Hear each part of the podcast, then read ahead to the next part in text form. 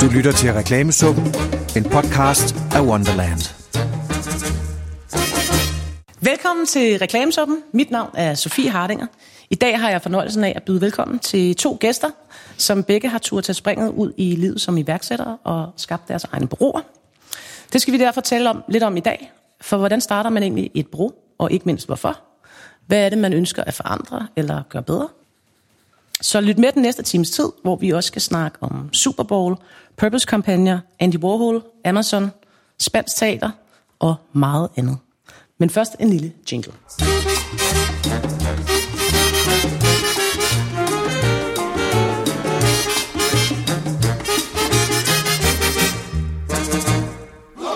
Velkommen tilbage øh, fra jinglen, øh, og velkommen til jer, mine to gæster, Bjarne Spellerberg og Thor Oter.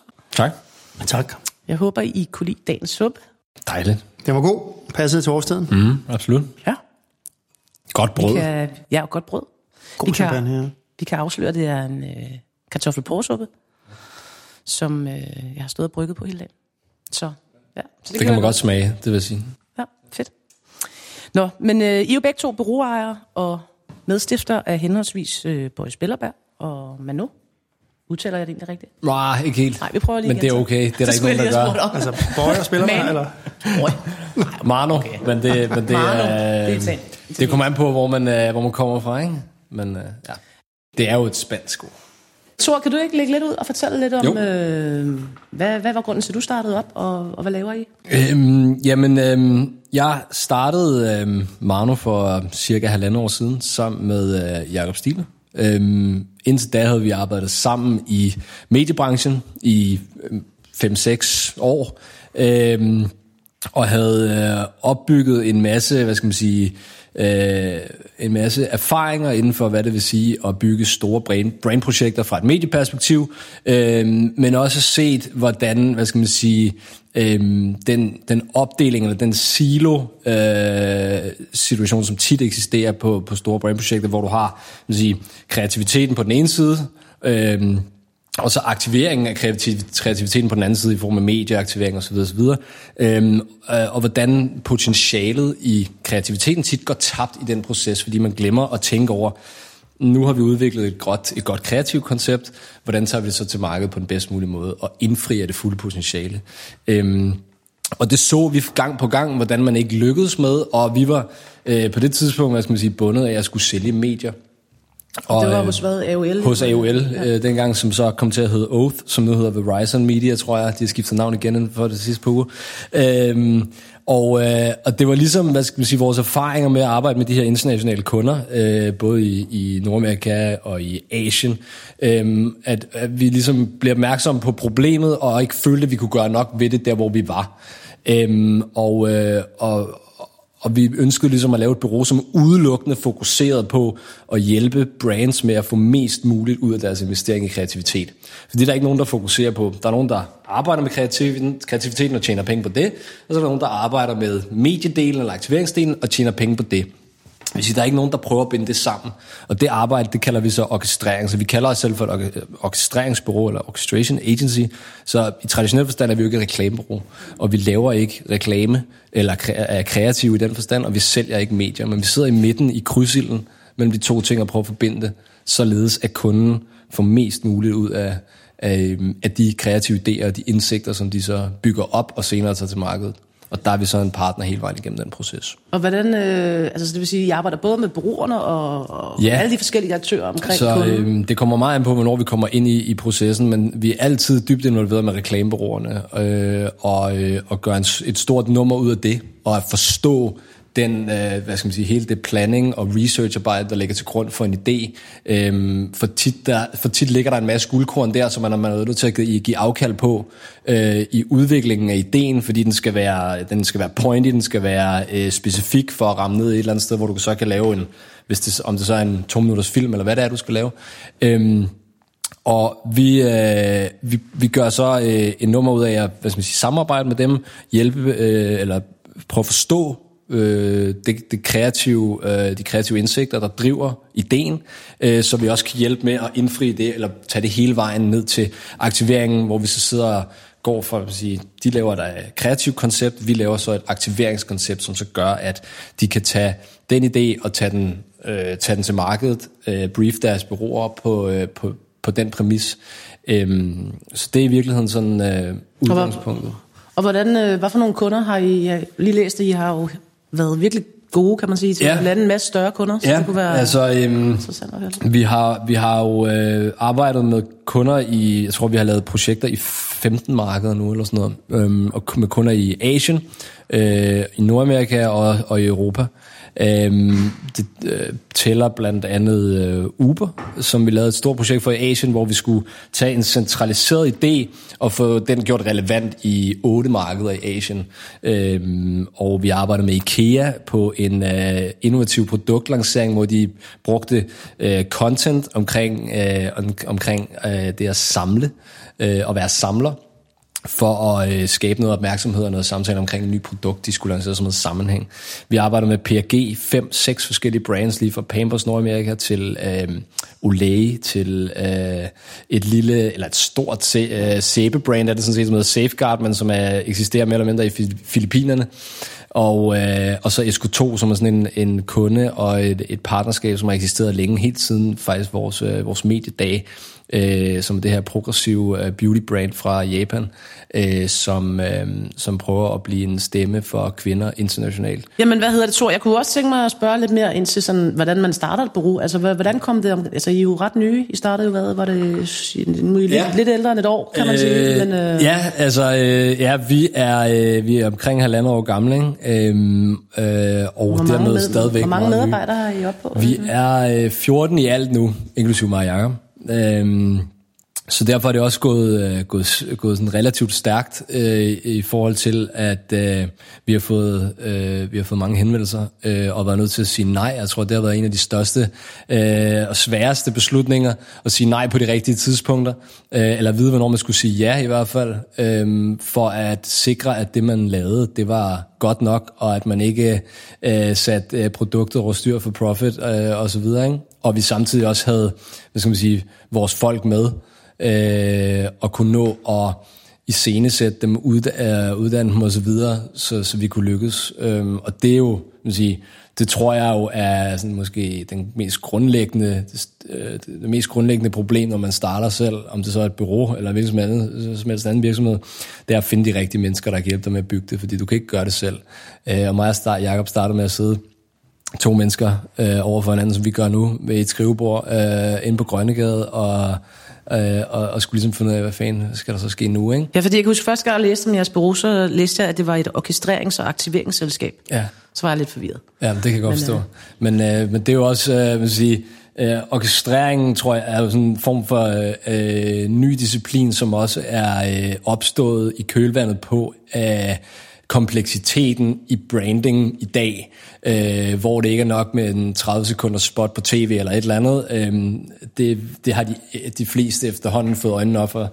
Det er ikke alle dog. Øh, vi snakker stadig med kunder, som skal til at, øh, at arbejde sig ud af et eller andet TV, industrial complex, og finde ud af, hvad digitalt er og sådan noget. Ikke? Og, og så starter man der, øh, og så kravler man, indtil man går, og indtil man kan løbe. Ikke? Men, men, øh, men vil sige, det, er jo en, det er jo en disciplin, som vi vi har, vi har ikke coinet den, øh, det er der andre, der har gjort for os, men, men vil sige, vi har i hvert fald set problemet på første række, når vi sad med de her store brands, vi solgte dem de her store mediebudgetter osv., men kunne også se, at hver gang vi gik ind og leverede, hvad skal man sige, strategiske øh, elementer, som kunne hjælpe, hvor vi gik ind rent faktisk og deltog i helt, helt øh, ned øh, til øh, hvad skal man sige, indsigtsarbejdet, der lå til grund for det kreative, før der overhovedet var en film. Det vil sige, lang, lang tid inden du normalt ville briefe din mediepartner eller din aktiveringspartner, gik vi ind og deltog øh, og kunne se effekten af det øh, på, på resultaterne i virkeligheden. Ikke? Mm. Fordi man netop får en bedre forståelse af, hvad, er den, hvad handler den her idé om, hvad er potentialet i ideen, og hvordan indfrier vi det på den bedst mulige måde. Øh, og det var så det, vi endte med at sige, det skal vi, det skal vi have et, et, et bureau, der kan hjælpe kunder med at gøre, og kun det, så vi ikke er biased af at skulle sælge dem en, øh, en, en mediepark eller en produktion eller eller andet, men det er udelukkende, hvordan hjælper vi jer med at få succes med det, I har gang i nu, ikke? Og hvordan opstod du så sådan, dig og Jacob, var I sådan venner inden, eller var det sådan et eller andet Nej, vi kunne ikke så i godt lide hinanden. Seriøst? øh, nej, vi var gode venner inden, og vi havde arbejdet sammen, Jamen, det øh, øh, vi havde arbejdet sammen i nogle år, ikke? og kender hinanden på godt og ondt. Og det tror jeg også er en del af det der med at skulle starte, øh, starte noget op. Øh, sammen er det jo nok en fordel at i hvert fald kende hinandens begrænsninger også, og vide, hvor langt man kan gå. Øh, øh, og, øh, og det tror jeg var en stor fordel for os, for vi vidste allerede, vi kendte hinandens begrænsninger, øh, og vidste, hvordan vi komplementerede hinanden. Mm. Øh, Jakob er god til nogle ting, som jeg ikke er god til at omvende. Øh, og jeg tror ikke, at det havde fungeret øh, lige så godt, hvis vi, havde, hvis vi begge to havde tænkt, ligesom jeg gør. Så havde vi nok aldrig øh, kommet derhen, hvor vi er i dag, og omvendt. Jamen tak, Thor. Jamen mm. altså, øh, det leder mig over til næste levende billede her, der sidder Bjarne. Du har jo mange flere års erfaring, eller en del flere års erfaring, mm. som selvstændig i en Thor. Du startede dit bureau i 2014. yes. øh, inden da, der var du jo direktør og partner i øh, Vibro, du der Partners. Det er rigtigt. Så du kommer jo faktisk fra sådan et af Danmarks største bureauer. Det er rigtigt. Og så tænker du lige pludselig, nu skal jeg ud, nu skal jeg lave noget selv. Det kan man Eller- sige. Øh, og tak for, øh, tak fordi jeg måtte komme, og hyggeligt at møde øh, Thor. Jeg har ikke mødt øh, Thor før.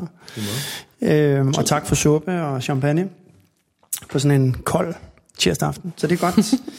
Øh, jamen, det er rigtigt. Altså, øh, har en del år på banen efterhånden, og havde fornøjelsen at være øh, rundt på øh, både danske og internationale byråer, indtil jeg i 2001 starter på, starter på, øh, på Partners.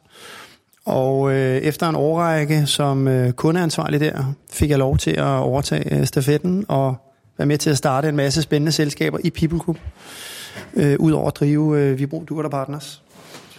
Og øh, Vi retter lige lidt. der bliver lige Det er så- rettet mikrofonen her. Det er så jo- lækkert. Tak. Og øh, i 2014 starter jeg Bøje og Spillerberg sammen med øh, Peter Bøje, som var øh, og havde, har været en del år på, øh, på Partners også øh, på det tidspunkt. Og øh, vi blev enige om at, at lave et øh, bureau anno 2019, eller på det tidspunkt 2014. Og øh, det, der ligesom var indsigten i det, og som jeg stadig tror er gældende for, øh, for mange annoncører, det er, at at de kan rigtig godt lide den mand eller pige, der øh, kører bilen, eller personen ved siden af, eller måske også dem, der sidder på bagsædet. Men bil nummer to og bil nummer tre, dem har de simpelthen ikke behov for os at se. Og øh, se lidt i bagspejlet kunne jeg jo godt se, apropos bil og bagspejl, men se i bagspejlet kan jeg jo godt se i mit øh, gamle virke, at øh, vi lige pludselig var en stor flok, der tog ud til alle øh, til møderne hos kunderne. Og kunden sad og tænkte, gud, hvem skal egentlig betale for, øh, for alle de her mennesker, der, øh, der sidder rundt omkring mit bord? Øh, men basically ender man jo med ofte som kunde at vælge en eller to personer, fordi dem er man trygge ved. De kan lave min kommunikationsstrategi eller kreative koncepter. Og det er så dem, man egentlig gerne vil følge undervejs og have med ombord på sit team. Øh, så kan det godt være, at der skal være et par stykker med løbende, hvis man har nogle specialbehov, men basically er det de få folk, der egentlig gør forskellen. Øh, Det er i hvert fald øh, den learning, vi har nu her efter en del år på banen med, med Bøje og Spillerberg. Øh, Kunderne vil gerne se de få folk, der egentlig gør forskellen. Og alt det andet vil vi også gerne bede om, men I behøver sikkert tage dem med på alle møderne. Og om de er freelancer eller fastansat, det må I orkestrere for at blive øh, Thors termer. Øh, vi skal have nogen, der ligesom kan navigere os i land. Og det er vores claim. Det er egentlig, at øh, dem, der kommer ud på det første møde, det er også dem, der er på det sidste møde, hvis det en dag skulle, øh, skulle ende. Men øh, der kommer ikke to biler ud til kundemøderne fra Bøje og Spillervær. Heldigvis. Nej. Og nu er det jo også mest cykler, vi er ude i. Jeg tænker, Det er hvor- København, hvor- ikke? Det er jo København. Tal for dig selv. Du, du, jamen, det lavede cyklen. Men øh, ja, men så okay, så det var jeres ambitioner, ligesom da I startede op. Altså sådan, ligesom, hvad, hvad ville I gøre anderledes? Altså fordi man kan sige, øh, Partners var jo kendt for at have sådan en meget specifik profil, øh, eller en meget stærk position, kan man sige. Ja. Hvad, hvad, hvad synes I, du gør, eller hvad gør I anderledes? Ja, men man kan sige, øh, der er måske nogen, der vil tendere til at sige, at, at Partners var øh, sådan lidt mere folkeligt og meget øh, humor. Øh, og der vil jeg sige, det, er, det var de også, men de var meget mere end det. Øh, det, jeg synes, man altid har været god til på, på Partners, og også mange andre byråer over tid, det er egentlig, at man har været god til at finde en historie, en grundhistorie. Og her der tænker jeg ikke om et kreativt univers, men ligesom sige, hvad er det for et, hvad er det for træ, vi skal tisse op af, og blive ved med at tisse op af, og holde, og holde fast i. Mm. Øh, fordi det, der egentlig sker, det er, at, at øh, reklamebureauer bliver skiftet i takt med, at marketingchefer bliver skiftet. Mm. Og der er ikke nogen, der tænker på de, de stakler, som er vant til at købe et produkt, og så lige pludselig på tv eller alle mulige andre steder, ser de noget helt nyt, hvor de tænker, gud, hvad er nu det? Mm. Så jeg tror, at den der sådan, øh, øh, konsistens i, øh, i den måde, man, man tænker sit brand på, det tror jeg er meget vigtigt. Og, og jeg synes jo faktisk, Tuborg på Partners er et rigtig godt eksempel der, hvordan man ligesom har formået bare at, at holde fast. De har virkelig tisset op af det samme Jamen, og det tror jeg er vigtigt, og det tror jeg mange brands kan, kan lære af. Dermed ikke sagt, at der ikke kan ske noget undervejs, men det der med at være meget opmærksom på, hvem man egentlig gerne vil være noget for, og ikke læfle for alle mulige andre. Og jeg tror, eller jeg ved, den måde vi også arbejder på, det er jo, at, at øh, i stedet for at være en masse for alle, så er vi meget ops på at prøve at, ligesom at sige, hvordan kan vi være noget for nogle få. De få kan sagtens være en, en meget, meget stor målgruppe, men det der med at være på alle kanaler og på alle medier og være noget for alle, det går simpelthen ikke. Altså det, øh, det er både dyrt og besværligt. Mm. Øh, så jeg tror, der ligger et meget stort valg i, både som bureau eller mediebureau, eller så, og især som kunde, det der med at turde tage de her fravalg. Og man kan sige, det er måske noget af det, vi er rigtig gode til, det er egentlig at, at være meget fokuseret på, også som bureau, hvad vi kan, mm. og især hvad vi ikke kan. Og det vi ikke kan, det kan vi øh, købe ind eller hjælpe med. Men, men det kunderne får, når de kommer til os, det er jo så kommunikationsstrategi og kreative koncepter. Og så skal vi nok hjælpe dem med alt det, der kommer derudover, hvis de vil det. Men, men jeg tror, at den der sådan, øh, lyst til at have et fokus på, hvad man egentlig kan selv som kunde, eller alternativt, hvad man køber ind, det, øh, det tror jeg, at, at, hvad kan du sige, for nogle kunder er i hvert fald meget vigtigt. Og så kan man lige at gå til et stort bureau, og man kan få det hele øh, løst, eller man kan gå til en min, mindre enhed som os, hvor det er mere øh, specialiseret. Og det er det, vi kan. Vi er mere specialiseret. Hmm. Tak, Bjørn. Fedt. Jamen, øh, hvis du skulle sådan sige nogle ting, som øh, nogle af de opgaver, I har lavet lidt, nogle af jeres kunder, måske fortælle lidt, hvem det er. Hvad, hvad, Ja, Hvad er det altså opgaver, vi arbejder for, i Borg Spillerberg Regi, der arbejder vi for Danske Spil, mm. og vi arbejder for en, øh, en stor øh, fitnesskæde. Øh, vi arbejder for Realdania og Trykfonden, og vi arbejder for Brubis. Vi arbejder for en øh, jysk virksomhed, der hedder Norlux, som ikke er så kendt umiddelbart, men man kender den, når man ser på deres emballage, når man står nede i Bauhaus eller andre steder. Dem hjælper vi med et stort internationalt projekt lige nu. Øhm, ja, jeg tror, mm, det er sådan lige umiddelbart. Ja. Mm. Jamen super, jamen altså det leder mig også hen, så nu vil jeg egentlig faktisk stille nogle, sådan nogle spørgsmål til begge to. Øh, I forhold til sådan, om I, sådan, da I startede op, eller sådan, før I tog de her beslutninger omkring at springe ud i det, om I selv havde nogle sådan branche, hvad kan man sige, forbilleder. Spejlede I jer i nogle andre, der sådan havde gjort noget lignende, eller nogle andre bureauer med en specifik profil, eller, eller var det bare sådan, hey, vi gør, var I meget klar på, hvad I selv vil?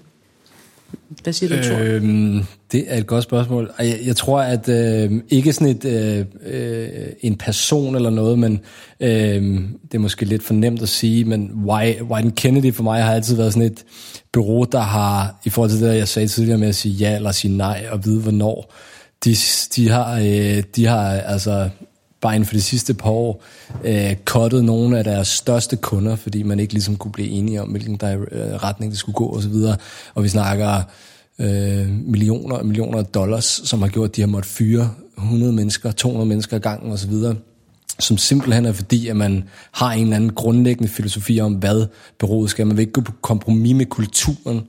Og det for mig er sådan en... Øh, det er enormt svært at efterleve, især når man selv står der og skal sige ja eller nej, og måske er der ikke øh, er der penge nok i kassen og et eller andet, og det er meget svært, når det er ens egen penge, øh, så at være i stand til at tage den slags beslutninger for at sikre, at byrådets filosofi og kultur øh, øh ikke bliver øh, udvandet af nogle kunder, der har øh, der, der, der prøver at hive i en forkert, i en forkert regning. Så det, de for, det for mig er sådan et klassisk eksempel på, øh, på et bureau, som i hvert fald tænker på en måde, som jeg altid har været sådan dybt inspireret af, fordi de er, de er så øh, benhårde i deres måde at, at gøre det der på, at tage nogle, nogle voldsomme beslutninger på. Mm.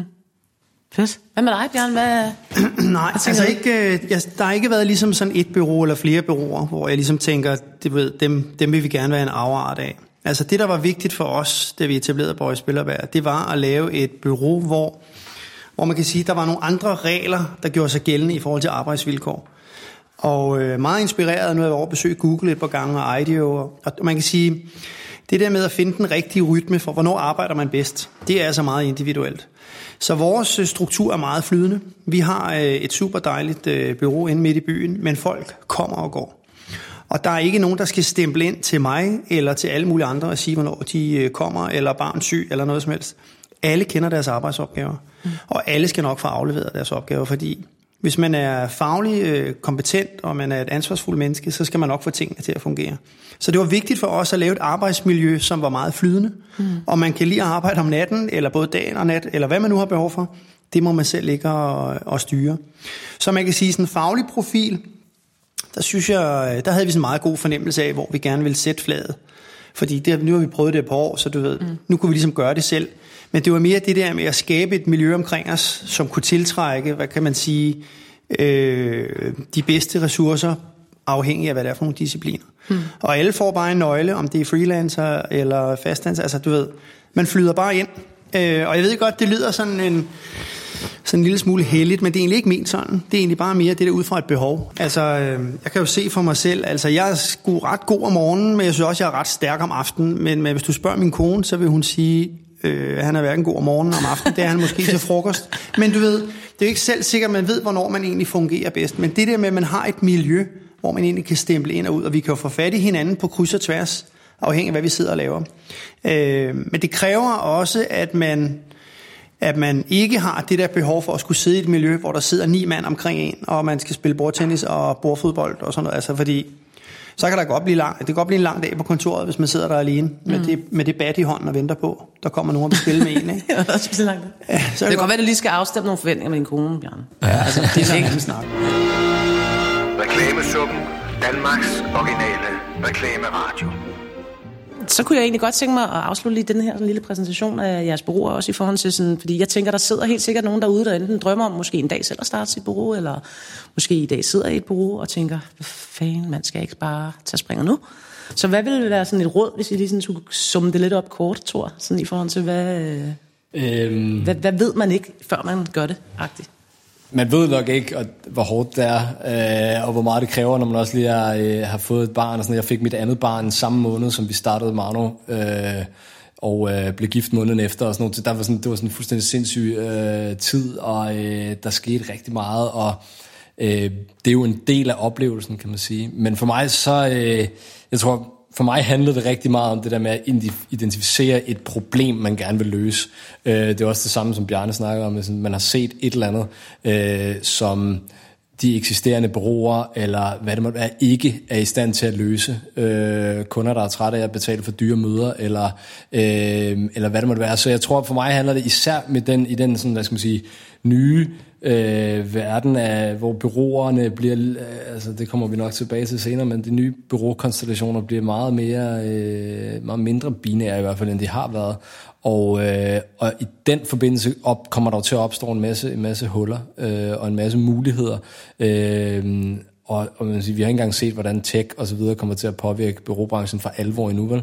Øh, så for mig handler det rigtig meget om, øh, for mig handler det meget om, at jeg ikke vil ud og lave noget, der er gjort før, bare fordi jeg kunne tjene penge på det måske. Mm. Jeg var ikke interesseret i at lave et nyt mediebureau, eller hvad det måtte være. Jeg, ville, jeg havde ligesom, vi havde brug for at finde ud af, hvad er det for et problem, der virkelig kan flytte noget ud hos, øh, ud hos kunderne, og så gå efter det. Øhm, ja. Fedt. Kort summet op. ja, men jeg vil sige det sådan, at øh, jeg, jeg tror, enten skal man gøre det, når man er meget ung og stort set ikke har nogen forpligtelser, hvor man bare kan arbejde øh, solen sort. Fordi der er rigtig meget arbejde forbundet med det. Til gengæld er det rigtig, rigtig sjovt. Så er der sådan en, en midterperiode, om man vil, mellem øh, 25 og 35, hvor, ligesom Thor siger, hvor man både får, øh, får børn og bliver gift og sådan noget. Der smider man jo alt ind på, øh, på pladen på en gang. Det er voldsomt. Og så kan man så overveje at tage det, om man vil, i den tredje fase, hvor man ligesom er på den anden side, hvor ungerne er blevet lidt større. Øh, fordi så er der lidt mere, lidt mere plads. Jeg vil sige det sådan, at vi har i hvert fald set for, øh, set for vores sådan, øh, POV, om man ved, der er det, at det var relativt nemt at etablere os, fordi vi var så, øh, har fået en del erfaring. Og derfor var det både nemt at tage, tage kunder med og ret hurtigt lave et øh, ret stort nedslag i reklamebranchen, mm. øh, om man vil. Øh, fordi vi havde den erfaring, vi havde. Så, så du ved, jeg synes ikke, det var hårdt på den måde. Øh, vi har altid øh, arbejdet meget, øh, men til gengæld var det rigtig, rigtig sjovt, fordi øh, lige pludselig var det, vi er med til at sætte en agenda på vores egen præmis. Og jeg tror, hvis jeg var, hvis jeg var ung i, øh, igen... Du er stadig ung. Stadig ung. Men du, hvis man er helt ung, så tror jeg, jeg vil kigge lidt på, hvor jeg er lige nu, og så sige, okay, hvad kan det her sted give mig de næste mange år, hvor jeg får noget, noget erfaring, 4, 5, 6, 8 år. Og så begynde langsomt at gøre sig klar til at sige, det her må godt blive til mit eget på et tidspunkt. Måske ikke her, hvor jeg er, men så laver jeg mit eget. Jeg vil sige, jeg synes, det er det, der øh, stresser mig og udfordrer mig og presser mig og alt muligt. Det er, hvem er det lige nu, der sidder et eller andet sted og tumler med, med, med det her nye sprøde øh, bureau-setup, whatever that is. Mm. De etablerede byråer gør det rigtig, rigtig godt. Man kender hinanden så godt, så man ved også, øh, hvad for en flanke man bliver ramt fra, hvis man bliver ramt. Men det er mere, hvor er det alt det, det nye sker. Og det er jo bare sådan, at der er ikke særlig meget plads i toppen på de etablerede byråer. Altså der sidder jo en, øh, en Bjarne eller en Tor, eller hvad de nu hedder derude. Så enten skal man sige til sig selv og lave en plan med Bjarne eller Tor og sige, prøv jeg overtager den her post inden for en 3-4 år. Er jeg en del af den plan eller ej? Og hvis man ikke er, så er det jo helt fair, hvis man ikke er en del af den plan.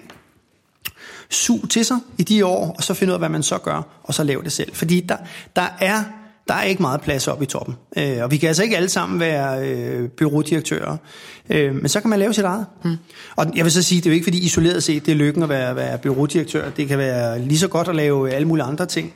Men det der med, vil jeg sige, og, og det vil jeg øh, kun anbefale alle, det der med at skabe noget selv, om det så er på det eksisterende bureau, hvor man er, eller man laver sit eget, bygge noget, om det er en afdeling, en enhed, en, en sektor, eller whatever it is. Altså det der med at skabe noget selv, det er, øh, det er mindblowing. Mm. Altså, det giver liv til noget. Jeg, jeg tror også bare, øh, altså for mig, så øh, man, kan, man kan selvfølgelig øh, bekymre sig om, øh, om det går godt eller dårligt. De fleste bekymrer sig rigtig meget om, hvad der kan gå galt. Og altså, hvis man prøver at... Øh, at, at komme udenom den bekymring, og så, og så ligesom sige, hvad kan, øh, øh, hvad kan jeg få ud af det her, hvad kan jeg lære, øh, og hvad er det værste, der kan ske at the end of the day. Øh, og, øh, og jeg tror, man kan lære, jeg, lært mere, jeg har lært mere på de her halvandet år, der er gået nu, end jeg har lært de sidste 10 år i min karriere, uden tvivl. Mm. Øh, hvordan man arbejder med mennesker, hvordan man bliver bedre, en bedre chef og alle sådan nogle ting. Øh, og så tror jeg, grundlæggende er præmissen for os selv at kunne gøre sådan nogle ting her jo meget, øh, der er meget mere fleksibilitet. Arbejdsmarkedet har ændret sig radikalt. De unge mennesker i dag vil jo ikke, er jo ikke nødvendigvis interesseret i et 9-4 øh, fastansættelse med kontrakter osv. Folk, der er jo alle mulige mærkelige mm. former for, øh, for, kontrakter, øh, for kontrakter i dag. Ikke? Så du kan lige, lige pludselig har du også adgang til talent på en anden måde, end du havde før. Og den fleksibilitet har ikke eksisteret før. Øh, så derfor tror jeg også, at det er blevet nemmere at kunne gå ud og gøre det her, øh, og lave nogle fællesskaber eller nogle konstellationer af bureauer, som ser helt anderledes ud, når man har haft den der top-down øh, Øh, type af bureau, der har eksisteret før, som tager årtier at bygge op, hvis du skal bygge et hierarki op. Men hvis du bygger et, et, et community eller et fællesskab op, som jo de, de eksisterer derude nu og så videre. Og det er jo bare et udtryk for, at det er blevet nemmere at gøre de her ting, og at øh, man også kan komme ind øh, i forhold til det der med at specialisere sig helt vildt der bliver meget, mange flere områder at specialisere sig ud, øh, ud fra. Øh, der var tv engang, nu er der en milliard forskellige muligheder, man kan tabe ind i og sige, på, at vi behøver ikke være et bureau på 200 mennesker eller et eller andet. Vi skal være en lille, lille bureau, der fleksibelt kan komme ind og løse de problemer, kunden skal have løst lige nu, eller hvad det er. Det er jo en måde, anden måde at gå til det på. Øh, og den mulighed eksisterede bare ikke før på samme måde, tror jeg. Så, øh, så jeg synes, der er folk, der har, der har lyst til at, øh, at prøve det af og som føler, at de øh, kan, øh, kan sætte tiden af til det, de skal da bare gøre det. Nå, drenge. Ja, dog, ikke så meget snak, Eller mere snak. Nå, men, øh, skål. Skål. Skål. skål. Og hyggeligt. Clear. Clear. Clear. Skål.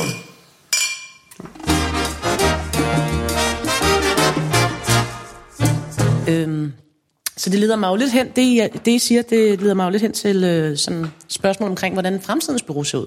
Fordi mm. som du siger, Thor, der sker en masse nye ting. Øh, bureaustrukturerne er ved at ændre sig.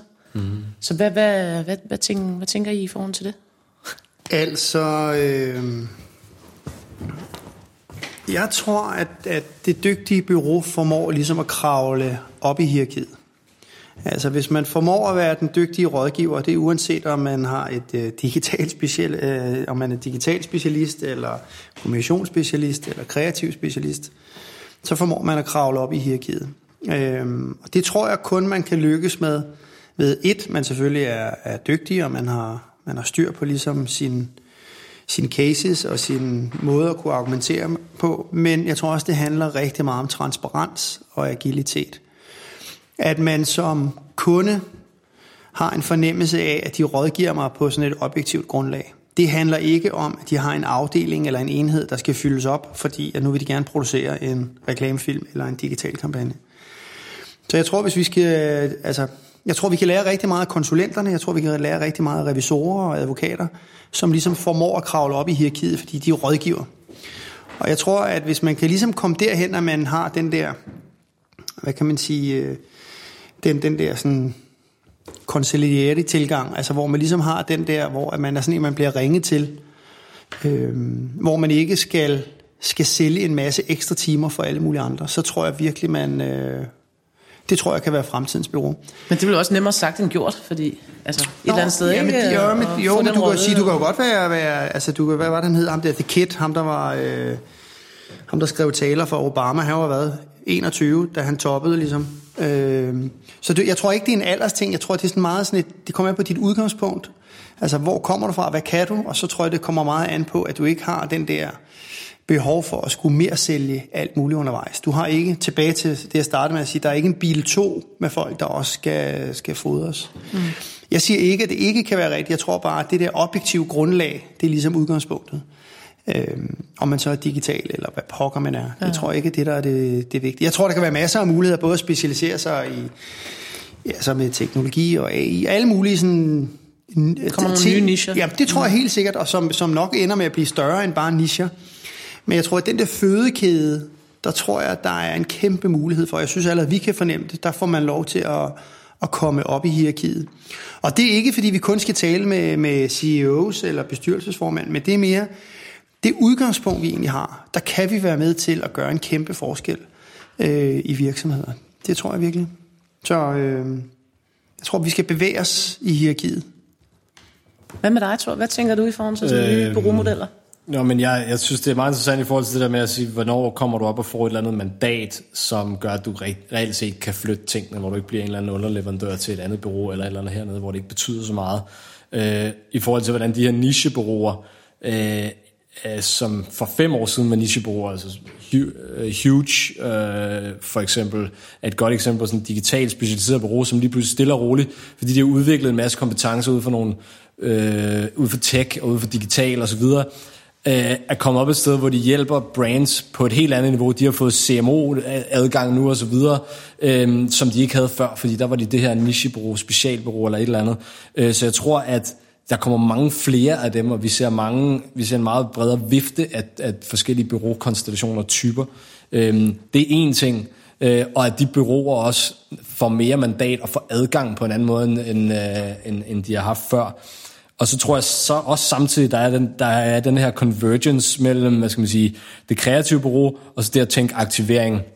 Nu er jeg selvfølgelig lidt inde i, hvad skal man sige, den verden, som vi opererer i, som er, hvad skal man sige, branding og brand exercising osv., men øhm, jeg tror, bureauer, enten så, så, står du, så står du fandme ved, hvem du er, og så er du en White Kennedy, på at vi laver 30 sekunder, og that's it. Vi gider ikke andet, men det er vi så også verdens bedste til. Eller også så, så, øh, så bliver du nødt til at finde en måde at forstå den anden side også. Og øh, gør, gør, dig, gør dig den ulejlighed og sætte dig lidt ind i tingene, som det ikke det har ikke været nødvendigt for kreative øh, før, på samme måde som det er nu. Øh, vi møder stadig kreative derude øh, relativt ofte, hvor man siger, den her brief, I har fået her, og det, I har leveret, det kræver så meget mere, end det, I har gjort her. Den indsats, I har gjort, andet end at bare lave en film på to minutter, mm. det er simpelthen bare ikke ambitiøst nok. Når man kigger på, hvad er konkurrencesituationen derude, mm. hvad skal der til, for at I lykkes med den brief her. Og det er fordi, de simpelthen ikke er villige, eller også ikke er opmærksom på, at der er den her anden side af, hvad skal man sige, det at lykkes med kreativitet, øh, og at den præmis har ændret sig så meget, at man er nødt til at, øh, at se på den side af det også, og, og, gå, og gå hele vejen, og ikke bare sige, nu har vi leveret. Her er, her er øh, en online ja. øh, version, og øh, så ses vi, når I, når I har næste brief. Okay. Men at man fandme følger det til dørs, mm. øh, og sætter sig ind i det. Det er vel også det her med hele med kravet omkring transparens, og der er nogle de andre krav, ikke? Fuldstændig. Øhm, og, øh, og det tror jeg, at øh, vi har jo allerede vi har også et par eksempler herhjemme jo på bureauer, som er begyndt at tænke den måde, øh, på den måde. Der er også et par af de store netværksbureauer lidt, men Hvem det er kunne det helt, være herhjemme, du lige tænker på? Ancore er jo et godt eksempel på nogen, der, der, der tænker på den måde, ikke? Øhm, og øh, og jeg, vi har også set det hos nogle af netværksbureauerne, men det er bare en helt anden maskine, øh, som er gearet til noget helt andet, og de, og de, er, den, de er ikke nødvendigvis omstillingsparate.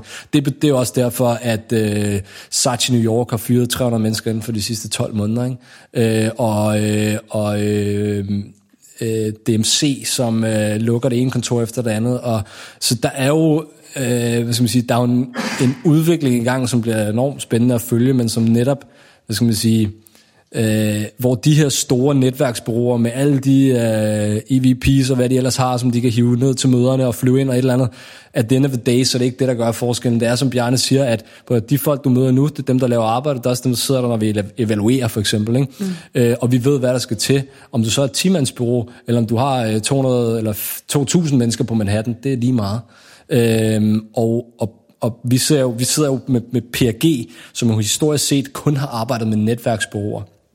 Det vil sige Grey, hvis du har været et, et, brand hos PRG, historisk set, så har du haft to muligheder. Du kan arbejde med Grey, og du kan arbejde med Saatchi.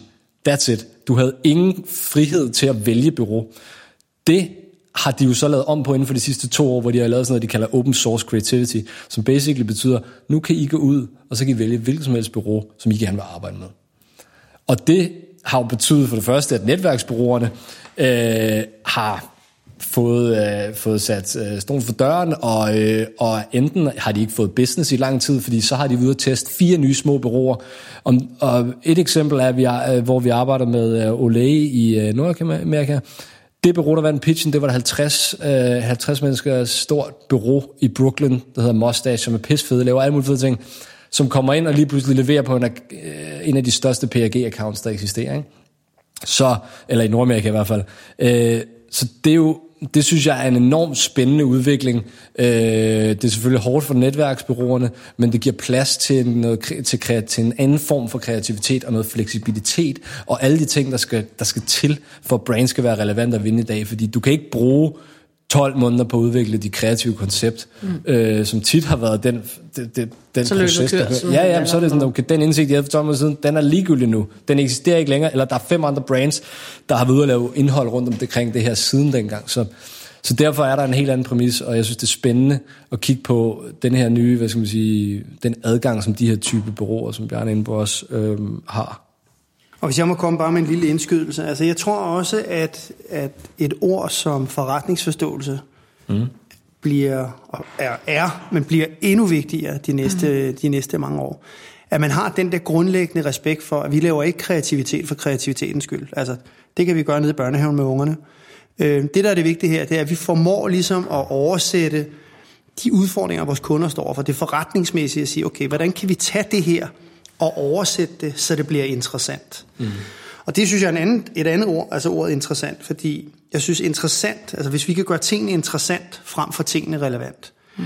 Øhm, jeg synes, øh, relevans er blevet sådan et ord, man taler meget om i, i vores branche, og jeg siger bare, der er Hvornår ikke har det ikke skulle være relevant, ikke? Jamen, altså. der er bare, enormt, det er den ene ting, men den anden ting, det er, at, at der er ikke nogen, der vil have en relevant bryllupstale.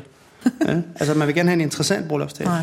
Så jeg tror, hvis, man, hvis vi formår og, og bliver endnu bedre. Jeg synes, der er rigtig mange, der gør det rigtig godt. Men, men du kan sige forretningsforståelse, forstår det, viderefører det, og så kan du sige, gør de ting interessante, altså få de historier til markedet på den ene, anden eller tredje måde. Det tror jeg er altså, det er ting, vi skal dyrke i meget højere udstrækning. Ja, jamen øh, tak for det, Thor og Bjarne. Mm. Nu, skal vi, øh, nu springer vi lidt her i tematikken, fordi øh, jeg har jo givet jer lidt lektier for, øh, inden I kom her, så øh, jeg har jo bedt jer om at tage nogle kampagner med, eller nogle marketingstiltag, og fortælle lidt om, hvad I synes, øh, hvorfor det er relevant og interessant. Tor, vil du starte? Ja, det kan jeg godt. Øhm, Jeg har taget lidt med fra, øh, hvad skal man sige, vores oplevelser øh, i forbindelse med, at vi også lavede den her Super Bowl-kampagne med, med Olay, hvor vi sad lidt, ind, sad lidt inde hvad skal man sige, i indercirklen der og fulgte med i, hvad der foregik. Og øh, det, jeg synes, der er interessant med Super Bowl, ikke, der er blevet snakket rigeligt om Super Bowl. Øh, så for mig handler det mere om, sådan, hvad er det for nogle hvad skal man sige, øh, mekanismer eller trends, øh, som, som Super Bowl tit er med til at starte. Det er den første scene, du virkelig tester af på den helt store. Øh, og en af de ting, som for mig var, den, var, var, det, var, det, var det mest spændende, det var den her co, det her co-branding element, som øh, Bud Light blandt andet gik ind og, øh, og arbejdede med, sammen, hvor de lavede det her samme, øh, øh, skulle skulle jeg til at sige, med øh, Game of Thrones. Øh, og de base, de slog basically deres uh, protagonist ihjel, ham her Bot Knight, som de har brugt over flere gange, der har der været deres Super Bowl narrativ. Uh, men de gik simpelthen ind, og øh, han blev, han, blev, uh, han blev grillet af den her drage, der flyver ind i spottet, og basically uh, griller alle, der er til stede. Og, og det er bare, det er sådan en sjov, hvad skal man sige, mekanisme, og uh, det er jo ikke det, det, er ikke det eneste eksempel, der var også tight, tight sidste år, som gjorde det, hvor det var PRG, uh, hvad skal man sige, to brands i PRG-regi, øh, Tide og... Øhm, øh, øh, øh, hvad hedder det, um, øh, Old Spice, som gik sammen og lavede det her spot, hvor de lånte fra hinandens universer. Det var en tight reklame, men de lånte for det her, øh, for det her andet univers. Og det, det synes jeg er en ny, øh, en ny måde at øh, hvad skal man sige, kommunikere på. Og for mig at se, går det meget, øh, går det meget længere øh, end, end bare hvad skal man sige, mellem brands. Vi ser brands samarbejde med øh, andre virksomheder, øh, med øh, publications, med helt ned til individer og, og så videre. Så, så jeg synes, hele det her samarbejdselement og det her med at kunne co-brande, og ikke bare, at det ikke bare er en, sådan en inside-out ting, og her er vores øh, holdning, eller hvordan vi gør det. Det synes jeg er spændende. Øh, og så en af de andre ting, som er lidt mere over det her marketing-tiltag, som du, øh, som du var inde på, er øh, noget, som øh, Burger King lavede her for ja, i sidste måned, hvor de gik øh, tilbage og likede tweets øh, fra alle mulige random øh, folk, øh, og et par influencers, øh, blandt andet Casey Neistat, som, som, øh, som så gik ud og spurgte, hvorfor liker Burger King mit tweet fra 2010? Og det blev der jo en kæmpe, øh, hvad skal man sige, mediestorm ud af, øh, som, de, som gik fra at være lidt en shitstorm til tilbage at blive faktisk en pissegod historie, hvor det nok i, øh, i sidste ende viser sig, at de formentlig nok har samarbejdet omkring det her. Ikke? Øhm, og det synes jeg var pisse sjovt. Det er noget, de ikke, medmindre de har betalt Casey for det, så er det noget, der ikke har kostet dem noget. Det er bare en pissegod idé. Lad os gå tilbage og like alle tweets fra 2010, fordi vi er ved at øh, bringe det her produkt, som de havde på hylderne dengang, tilbage. Og det var bare en måde at gøre det på det har ikke kostet mig en krone. Det skulle du også godt se. Så det synes jeg var sindssygt sjovt, og øh, om det så er noget, der er blevet orkestreret og betalt for, øh, det er der ikke noget, der tyder på, fordi ellers har de i hvert fald brugt, brugt marketingloven, så, øh, så det synes jeg egentlig var en meget sjov, øh, en meget sjov øh, tiltag. Øh, mm. ja. Fedt. Men også Burger King har været meget vælten. De har jo også været ude, ja. så kan man sige, det er jo nok ikke co-branding, men de har jo også kørt nærmest sådan en hits mod McDonald's der, ikke? hvor jo, jo. man kunne gå ind i McDonald's, og så kunne man få Præcis. Deres krøjne over for tilbud, når man stod ind i McDonald's. Eller, ja, ja, ja. Eller, altså, hvor jeg sådan, ja.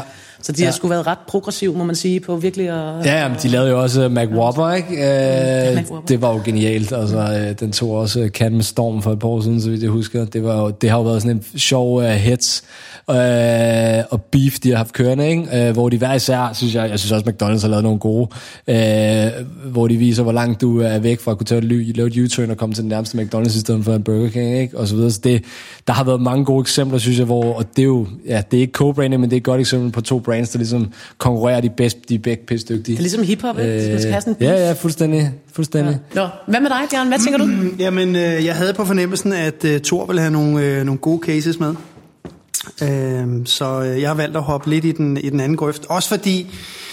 Er de at, relevante? Ja, det er måske mere interessante. Øh, måske også fordi helt grundlæggende i forhold til Super Bowl. Jeg synes, der har været talt rigtig meget om Super Bowl, sådan helt grundlæggende. Øh, og jeg tror, vi skal selvfølgelig også passe på som branche, at vi ikke øh, ligger og spejler os i, øh, i, hvad andre går og gør, for det bliver en lille smule bagudskudt. Men jeg synes faktisk, det, det er gode cases, som, øh, som Thor har med. men generelt kan man jo sige, som mange andre også har sagt, så har Super Bowl jo bare været et rigtig dårligt år. dårlig kamp, og man kan sige, måske var niveauet også på, på reklamerne i år måske faldet. Ja. Og det er måske en anden ting, der er lidt interessant i det her, det er, at, at niveauet, altså hvad er der ved at ske med niveauet sådan helt grundlæggende? Øh, er det fordi, vi udkommer andre steder? Øh, man kan sige, det vi kan som branche, tror jeg, selvfølgelig, kreativitet er jo, som jeg sagde tidligere, noget af det, vi kan, men vi kan sagtens i talesætte det på, øh, på andre måder. Og derfor den case, jeg har med, det er en case, jeg fik øh, fortalt øh, forleden dag, som er øh, et bureau, der bliver briefet på en, en opgave, som handler om, at det er meget svært at få øh, unge spanske mennesker til at gå i teateret, fordi du ved, Netflix og hvad der nu ellers er.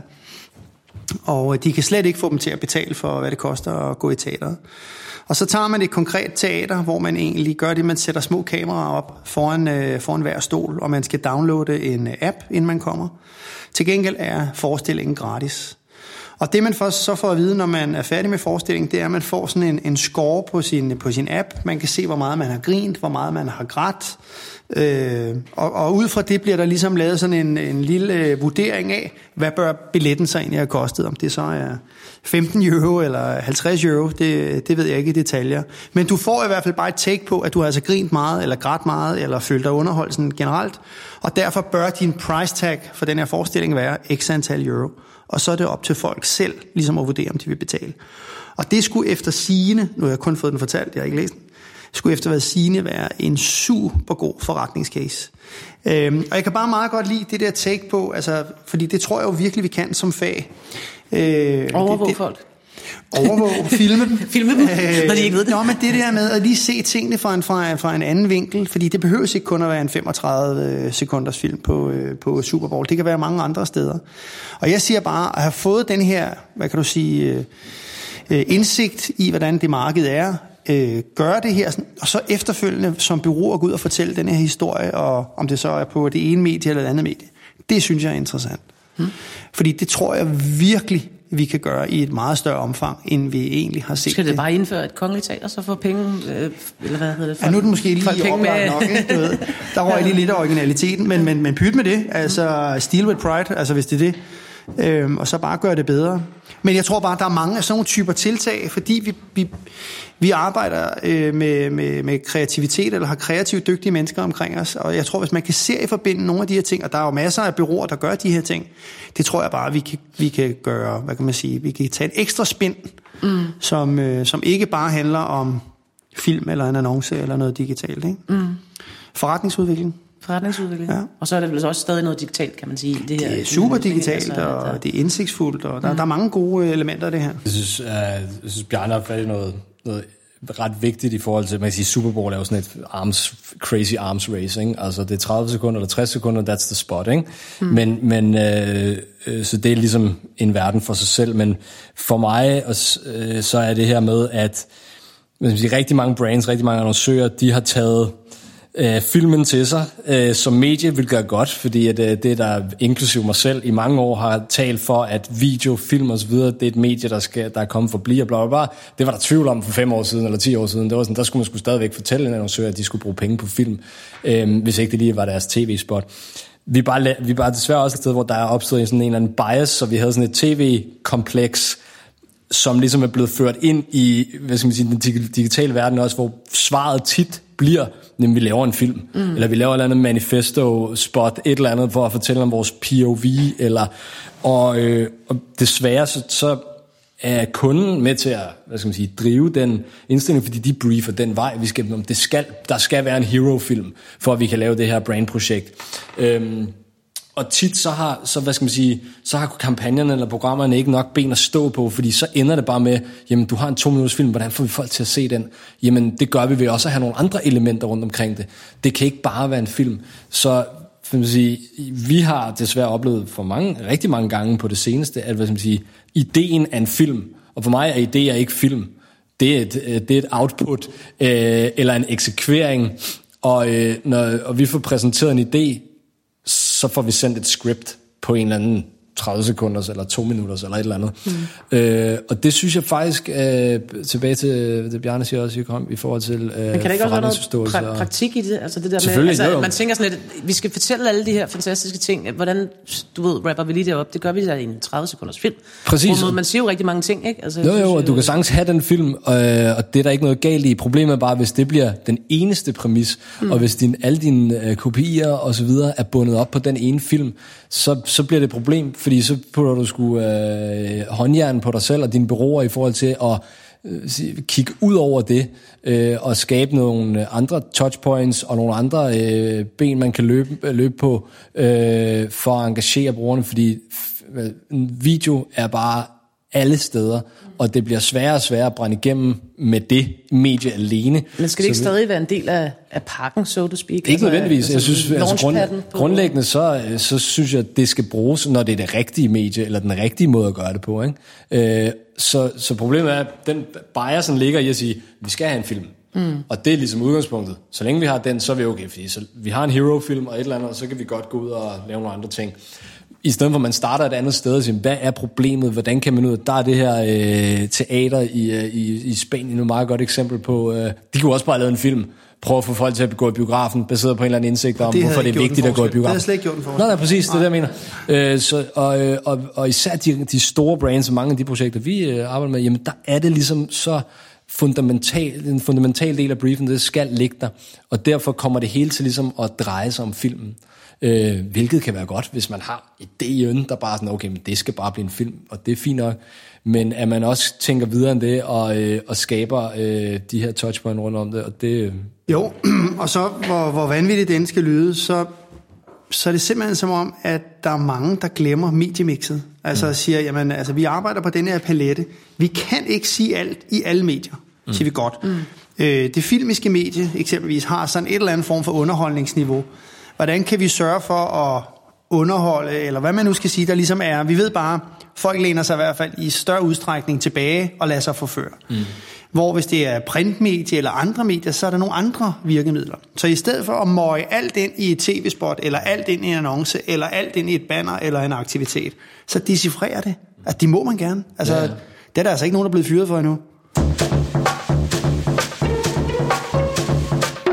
Du lytter til Reklamesuppen en podcast af Wonderland. Øh, velkommen tilbage igen. Jeg elsker at sige det her, velkommen tilbage efter en jingle. Det er meget fedt. Jeg tror stadig, jeg har sådan en idé om, at jeg stadig er på live radio, det er derfor. Vi skal jo traditionen tro, har vi smidt nogle spørgsmål ned den her lille suppeterin. Nu løfter jeg lige låget. Stærk lydeffekt, ikke?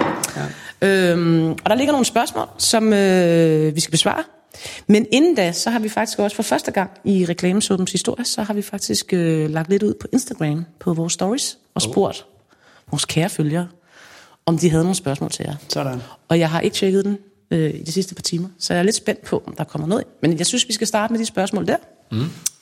Og så kan vi dykke ned i øh, suppeterrinen bagefter. Så lad os lige kigge på det. Daniel spørger, den perfekte perukkonstellation består af prik, prik, prik, spørgsmålstegn. Altså, der er ingen tvivl om, at... Altså, men det skal jeg jo sige, kvæg, at øh, jeg kommer fra Boris Billerberg. Men, men jeg, jeg vil sige det sådan, at der findes rigtig mange byråer, mediebyråer, reklamebyråer, eventbyråer osv., som basically kan det samme. Så hvad kan man sige? Den, den optimale konstellation må handle om, at kunden vælger de folk, de vil have med omkring bordet. Øhm, og det er jo lidt ligesom... Øh, det, det er jo lidt ligesom at spørge om, hvad er det bedste klubhold eller det bedste landshold. Altså, jeg synes, det, det er svært, altså, øh, fordi det er, jo, øh, det, er jo, det, er jo, det, er jo, det er jo setup, det er jo mandskabet. Jeg synes, det er mandskabet. Altså, øh, så kan man øh, være uenig med, øh, om det er den rigtige, øh, der er anfører på et, et landshold, eller om det er den rigtige angriber, der er på et klubhold. Men jeg vil sige, det er sammensætningen af de folk til den pågældende problemstilling. Så jeg synes, det er svært at sige, skal det lige være bureau X kombineret med bureau Y, som så får det aktiveret af bureau Z. Det synes jeg ellers faktisk var et rigtig fint svar. Nå, men det synes jeg også, men du kan jo sige, på papiret er det rigtig, rigtig fint, men det kræver, at de folk, der sidder der, har lyst til at arbejde sammen. Mm. Øh, og det kræver en rigtig, rigtig dygtig kunde, øh, til ligesom at kunne, øh, kunne hjælpe med de ting. Og Så måske det- nogle mere modige bureauer også, ikke? Ofte er der jo lidt sådan lidt... Øh, Jo, altså, de passer vores jo, men det er jo min eget, og- gamle, den var jeg sådan rundrejsende i for nogle år siden. Altså jeg synes jo i den kontekst, hvis vi lige skal tage den, mm. at der kan vi godt lære rigtig meget af den danske madscene. Altså det, de er rigtig dygtige til, de, de bedste af kokkene, det er, de er ikke blege for at gå i hinandens køkkener og få en bid mad og smage, hvad de går og laver. Fordi de ved, at hvis de kan mærke og smage og fornemme, så ved de selv, at de ligesom skal op sig. Så det vil sige, at de er gode til at komme på besøg hos hinanden, høre, hvad der sker, smage, hvad der sker, og så hjem og, og slås igen om, øh, om kunderne. Og det er vi alt for dårlige til. Så hjem og tage den idé. Nå, men du kan jo sige, det kræver, fordi det kræver, at man har lyst til at åbne op. Man har lyst det. til at, at mødes og øh, spise hos hinanden og tale ud om, hvor man Og gøre det bedre. Det er vel også det, det handler om. At Det er man fuldstændig, hvad det handler om. Og hvis det ikke var fordi, at man havde lavet den dogme dengang med, med hvad hedder han, øh, Claus Meier og hvad de hedder, de gutter der, der lavede man jo det her maddogme. Altså hvis de ikke dengang havde lavet det, så var jeg simpelthen i tvivl om, vi havde haft så mange Michelin-stjerner, og vi havde haft så mange turister. Okay. nu smider vi den så lige på en anden øh, klinge, fordi hvis man formår at gøre det der, sådan, altså se hvad det har gjort, eksempelvis for kroner og øre i et land som Danmark med turisme. Og der tror jeg godt, man kan lære at den del, og så sige, okay, tænk hvad det ville kunne gøre, hvis man kunne arbejde sammen på meget større klinge inden for kommunikation, marketing. Altså, hvad vil det Det gælder vel alle brancher, eller hvad kan man sige? Det gælder gør vel det, mange det gør det altså absolut. Men det kræver, at man tør åbne op, og ikke være bange for at invitere ind i køkkenet. Det er det. Jeg har inviteret dig ind i suppekøkkenet her, Bjarne. Det har du. Det har jeg, så Ja, det, det er rigtigt. ja. den der følger jeg dig op, holder jeg dig op på senere hen. Men jeg tror også, altså det Bjarne er inde på i forhold til uh, det her med, det, det, det er menneskerne, der, der driver det, og det er teamet og så videre. Og det, er meget, det, det afhænger 100% af, hvad det er for et problem, man løser. Vi er jo, for vores vedkommende, der skal vi kunne administrere og forstå rigtig mange discipliner inden for det at gå fra bare sådan, hvad skal man sige, kreativt indsigtsarbejde, en helt ved til, hvordan arbejder man med influencers, eller hvordan arbejder man med, øh, øh, med Facebook, eller hvad fanden det måtte være, øh, mm. for at forstå hele værdikæden. Og jeg tror også grundlæggende så den der værdikæde-tilgang, som man har haft, hvor øh, det, det næste led ikke kan tale sammen med det forrige, øh, som er det, du er lidt inde på, det, det, er, det er jo det, vi også prøver sådan at, at gøre lidt op med. Så vores, vores tilgang har jo været, at vi, skal have brug, vi har brug for folk, øh, der, kan, der kan håndtere mange discipliner og har både haft en fod inden for det kreative, og forstår, hvad det be- øh, handler om, men også har siddet og helt været, været nede i aktiveringssuppen, øh, og... Øh, og forstår, hvad det handler om. For ellers så kan du ikke se på tværs af det, og så kan du ikke sidde og hjælpe en kunde med at, øh, med at orkestrere det. Øh, så for os, så det er jo, hvad skal man sige, den her hybrid, øh, hvis vi skal snakke om en konstellation, øh, og det var også det, jeg sådan var ude i lidt tidligere, den der hybrid i forhold til, hvis man gerne vil imødekomme den her, det her behov, som jeg tror, der er der, øh, et eller andet sted, jamen, så har du brug for folk, der, har, der er mere hybrider, eller i hvert fald har en forståelse, som går, som går ud over deres eget lille métier lige nu og her, og øh, om de så er tekstforfattere, eller hvad det er. Øhm, og det føler jeg også, dem, de folk, vi møder derude og så videre, jamen det er, det er sgu meget det, der sker. Øh, og, og, det, og det tror jeg er helt rigtigt. Så jeg tror, konstellationsmæssigt har man brug for at kunne ligesom connecte de der ting. Som John Lennon vil sige det.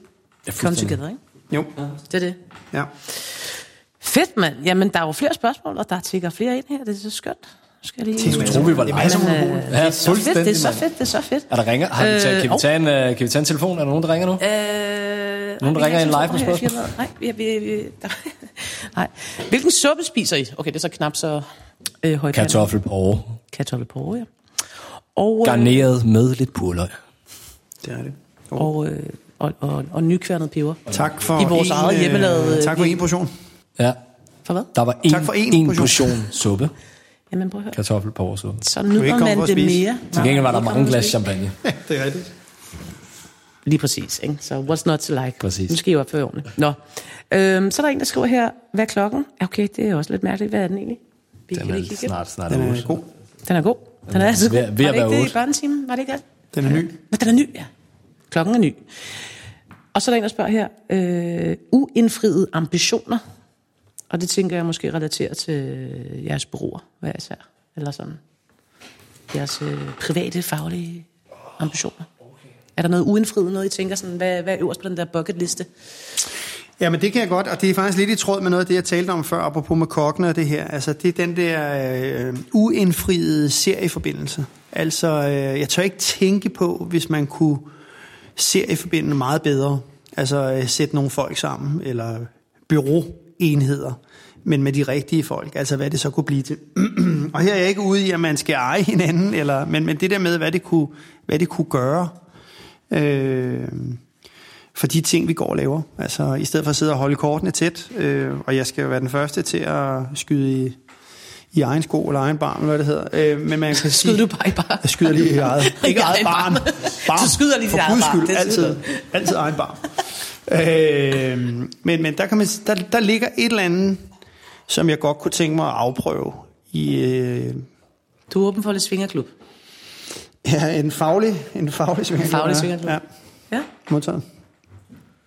Ja. Øhm, Knuckles på den. Øh, altså, for, vi har, for mig i hvert fald, øh, da vi startede øh, Manu, så øh, handlede det lige så meget om, øh, udover de problemer, vi så, så lå der også noget visionært øh, i det, eller i hvert fald en eller anden grudge i forhold til, at reklamebranchen bruger så mange milliarder af dollars hvert år på skrald. Altså ting, som folk ikke øh, gider at engagere sig i, som ikke er interessante eller relevante, øh, og som i virkeligheden er fuldstændig ligegyldige. Alle de penge kunne man omsætte til noget, der faktisk gjorde, havde en værdi for kulturen, eller for forbrugerne, eller hvad fanden det nu måtte være. Øh, og jeg tror, at for mig handler, handler det også om, at det er, i hvert fald, det er en agenda, vi har haft med, når vi har været ude at lave masterclasses og sådan nogle ting hos nogle af vores kunder. Det vil sige, vise dem, hvad kommunikation også kan gøre, udover bare at være et kommunikationsværktøj til at sælge et eller andet brand purpose, eller det næste produkt, eller hvad det må være. Men det der med faktisk at og nu har du haft Thomas Kolds derinde, og vi kigger på Goodvertising-bogen, som ligger deroppe og sådan noget, ikke? Øh, og han har talt om det i 10 år, men det er bare, der er så langt igen endnu, for de her brands, øh, de snakker om purpose, men de ved sgu ikke rigtigt, hvad det er, når det kommer til stykket. Og så det er for mig en af de store, sådan, hvis vi kan være med til at flytte noget af det der, hvis vi kan være med til at flytte nogle af alle de penge, der bliver øh, kastet ud af vinduet eller ned i kloakken hver dag på ligegyldige øh, reklamespots, eller øh, hvad det måtte være, øh, jamen det, det ville gøre mig rigtig glad, hvis vi kunne, øh, hvis vi kunne flytte Hvis vi nogle af de milliarder, der bliver, der bliver wasted. Og i øvrigt, det er jo også en ret interessant diskussion i sig selv, faktisk. Altså, fordi det kan også være, hvor, hvorfor er det sådan? Er det fordi, det er for langt fra, du ved, øh, CEO'en til CMO'en, eller sådan, altså i forhold til, hvad det er, der batter. Altså, den ene har fået et marketingsbudget, som han skal ophold, opretholde, eller hun skal opretholde, og gerne vil have tilsvarende næste år, hvor at et eller andet sted, hvad, det vi måske skal hjælpe vores kunder med, det er jo meget det her, du siger også, forretningsforståelse. Det er det, det handler om at forstå. tror jeg, jeg tror, der er to modeller. Der er nogen, der bruger det som et marketinggreb, og så er der nogen, der laver det om til deres forretningsmodel. Øh, basically. Øh, og Patagonia er et eksempel på den ene. Mm. De, har, de har gjort det til hele fundamentet for hele deres forretning, og jo mere de gør det, jo flere penge tjener de. Da de lavede en kampagne om, at folk skulle stoppe med at købe deres tøj, der, der solgte de for 70% mere den måned. Ikke? Det er sådan helt sindssygt. Øh, øh, så så for mig er det, der er, der, der er de to ting, og der er, øh, det vil aldrig være alle brands, øh, og sådan skal det heller ikke være, der skal gøre det til deres forretningsmodel. Men de skal, men de skal måske også øh, kigge på det som noget andet end bare marketing-tiltag. Mm. Fordi så er du igen i et eller andet kampagnespor. Det er det. Øhm, og, øh, og så, så hvis man gerne vil det her, øh, om du så kalder det purpose, POV, eller hvad fanden det nu er, ikke? Øh, jamen jamen så, så kan du ikke se på det som marketingtiltag. Øh, det er ikke bare øh, en ny side i en, i en, i en marketingbog, det her. Og, du, og, og der er ikke nogen teori endnu, der er ikke nogen rigtige måde at gøre det på. Men hvis du ikke kaster det ud, hvis du ikke bruger energi på at engagere dig som brand, og det her med at udøve i stedet for bare at kommunikere, så tror jeg er sådan en, for mig, keyword, som, nogle, som, der, som der er mange flere brands, der må, må tage fat i. Fordi det er det, der er forskellen. Øh, og 9 ud af 10 brands, de kommunikerer bare stadigvæk. Om de, de har besluttet sig, for de har et purpose. Og så Men det er vel også de derfor, det er exciting times, at Ja, ja, ja. ja. være bureau nu. 100. Altså, fordi et eller andet sted, hvis man kan få lov til det, altså fordi det er jo også det, man kræver, og det kan man sige, Ja, ja, ja. det er I to Ja. ja. voucher ret godt, for det har I fået lov til for de kunder, I arbejder for, at, at faktisk kunne hjælpe dem med det, Præcis. at finde ud af, hvordan de skal løse den her Må jeg ikke lige runde bare det, øh, altså Thor sagde to ting, jeg godt bare lige hurtigt vil, vil runde, og det ene er hele den her purpose-snak, som jo mm. er måske øh, et af de mest brugte ord i vores branche. Jeg synes jo, hvis man bare tager Patagonia, som er, jeg synes er et rigtig godt eksempel, og deres purpose, det er forskellen på et oprigtigt purpose, og så mange af de tillærte purposes, der er derude. For Gud, Bare lige hvor er op, der mange af de de der sådan, øh, tillærte purposes lige nu. Fordi det er blevet sådan noget, man skal have. Ligesom man skal have en social media kampagne. Altså, du ved, det er bare blevet sådan noget, man skal have. Ja. Mm. Og jeg bliver næsten træt. Øh, vi har et rigtig godt eksempel på øh, en ret stor dansk virksomhed lige nu, som har sådan noget ambulancekørsel. og, øh, og når man så læser lidt om deres purpose, og så ser, hvad det egentlig er, de render og laver on the side, så bliver tingene bare hult. Mm. Hvor når man, når man kender casen med de to gamle gutter der, deres purpose var oprigtigt, fordi det var sådan et ønske, de havde i forhold til at gå til markedet, i forhold til deres forretning. Det var den ene ting. Den anden ting, jeg også bare gerne lige vil runde, det er det her med de mange spildte penge, der egentlig er derude, for dem er der altså rigtig, rigtig mange af. Og øh, som du også siger, så er der jo det her med, at det er så fordi, der er for langt mellem CEOs og CMOs. Og jeg tror, der er rigtig mange årsager til, at der er så mange penge, der egentlig går spildt. Men jeg tror også, vi skal huske på, at det er lidt som om, at alt skal udvikles hele tiden. Altså der er den der vedligeholdelse, er der ikke rigtig nogen, der har lyst til. Om man så er nyt bureau eller ny marketingdirektør, så vil man gerne lave noget nyt. Øh, det er ligesom, hvis man går til frisøren eller tandlægen eller et eller andet. Ligesom Peter Nordvig jo, ikke? Nå, nå, men så siger tandlægen også, eller øh, frisøren, gud, hvem klippede dig sidst? Altså, du ved, sådan lidt som om, at, nå, var der noget galt med det? Og sådan er det også lidt i vores verden. Det der med, at der er ikke nogen, der vil tage noget, selvom det er godt, og så bare, hvad kan man sige, ikke bare, men vedligeholde og arbejde videre. Mm. Vi skal jo huske på, vi er jo brandbuilders, hvis vi gør det rigtig godt. Og så bygger vi ovenpå og forstærker og forstærker og forstærker. Alt skal ikke være nyt hele tiden. Det kan godt være en afart af noget nyt, eller noget produktudvikling og sådan noget, men alt skal ikke være nyt hele tiden, fordi der kommer altså ikke en disclaimer på tv, hvor der står øh, ny marketingchef eller øh, nyt reklamebureau. Mm-hmm. Men der sidder nogle stakler derude, som modtager noget kommunikation, som tænker, hvorfor, hvorfor taler brandet sådan der nu til mig? Det forstår jeg simpelthen mm. Så det der, med, det der med at være tro mod øh, ophavet og stå på skuldrene og sådan noget, altså, det skal vi altså have meget mere respekt for, end bare altid at skulle lave noget nyt. Helt sikkert. det er ikke nødvendigvis sikkert, det er dårligt, det der har været lavet tidligere. Det kan være, at der er gået metaltræthed i forholdet.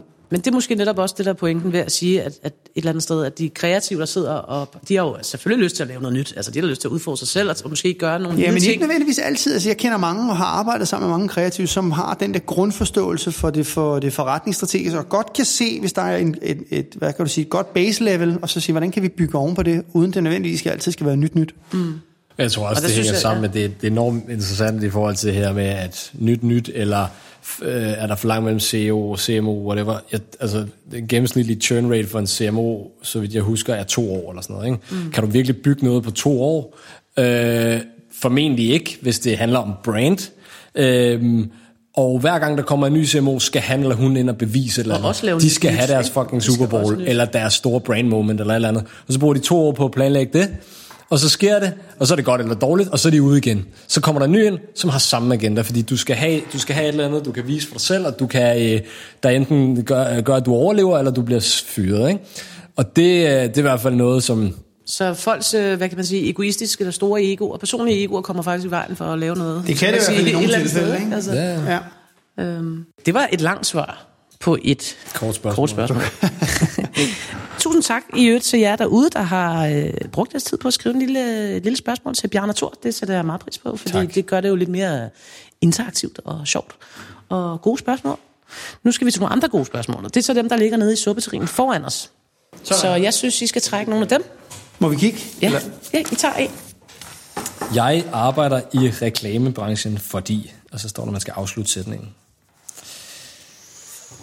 Øh, jamen, jeg tror, jeg var lidt inde på det tidligere. Øh, jeg er, en del af den her branche, fordi jeg føler, at... Øh, eller jeg har en grudge, øh, som har eksisteret i mange år, hvor, øh, som handler om alle de penge, der bliver brugt på ligegyldige projekter, og, øh, og det, er ikke, det er ikke småpenge. Øh, og hvis brands bliver opmærksomme, eller annoncører bliver opmærksomme på, hvordan de kan øh, bruge deres midler på en anden måde, og stadig være relevante og interessante øh, over for forbrugerne, og engagere dem i noget, der rent faktisk både flytter kultur, holdninger, meninger om dit brand, dit brand og andre ting. Øh, jamen, hvis jeg kan være med til at gøre noget ved det, så, så, er det en, så er det værd at være med i branchen. Hvad med dig, Bjarne, hvis du skulle svare på samme spørgsmål? Altså, øh, man, kan- bare lige for lige at tage den op der til sidst, hvor Thor slutter. Altså, B, ja, det har måske aldrig været sværere at navigere. Øhm, omvendt synes jeg, at det har måske aldrig været sjovere, end det er lige nu. Fordi hvis man kan næle de gode historier, man kan finde de gode kundesamarbejder, man kan finde de dygtige folk at arbejde sammen med, så er der en mega opportunity for at kunne, øh, for at kunne gøre en forskel. Øhm, så, og jeg tror, når man sidder her om, om fem år, hvis vi bliver inviteret. Jeg tror, man vil altid ligesom kigge lidt tilbage og sige, at alt var lettere for fem år siden. Så det tror jeg bare er sådan en naturlighed. Øh, hvor sådan man, er det altid. Sådan tror jeg Kigger bare, det er. Hvis man kommer ind i branchen nu, synes man, det er skide sjovt, og der er masser af champagne og sådan noget. Mm. Altså, jeg har ikke set en champagneflaske siden øh, nytår. Så du ved, det ikke fedt? der er ikke noget Mad Men mere, øh, men det er Prøv, dejligt jeg at se champagne. stadig igen. det liv, jo, altså. Prøv. Altså, jeg kan rigtig godt lide branchen. Øh, du ved, det er sådan en klassiker, ender der lidt ved en fejl, eller ikke ved en fejl, men sådan ved et tilfælde. Øh, men jeg må sige, at jeg er dybt imponeret over det faglige niveau. Altså, øh, og det er simpelthen det, der har fascineret mig. Der er stort set ikke en dag, hvor jeg ikke kommer hjem, hvor jeg enten føler mig, føler mig træt og alt muligt. Øh, men der, der er langt imellem, hvor jeg har de der off-day. Altså, øh, jeg synes, jeg bliver meget beriget af at være sammen med rigtig mange dygtige mennesker. Og det er ikke kun for bureausiden, det er altså også for kundesiden. Øh, jeg synes, der er, jeg synes, niveauet er ekstremt højt. Øh, så det øh, føler jeg mig bæret over. Og så kan du sige, på en lidt større klinge, synes jeg jo, at hvis vi gør vores job ordentligt, så er vi jo med til at skabe arbejdspladser. Altså, så kan vi jo skabe vækst og alle mulige andre ting, hvis vi øh, kan formå at sætte stikket rigtigt i på vegne af vores, øh, vores kunder. Og det synes jeg er interessant også, at gøre en forskel. Så ja, det er stadig sjovt. Lidt hårdere, men stadig sjovt. Jeg synes, det har været rigtig, rigtig spændende at tale med jer. Altså, vi har jo virkelig været omkring mange ting. Altså, spansk teater, fra spansk teater til Super Bowl. Ja. Og øhm, en masse god champagne og suppe. Ja, og tak. I har sgu været et godt selskab, drenge. Ja. Tak, jeg i sige. lige måde. Det har det. Lad os skåle. Skal vi lige skåle? Skål på det.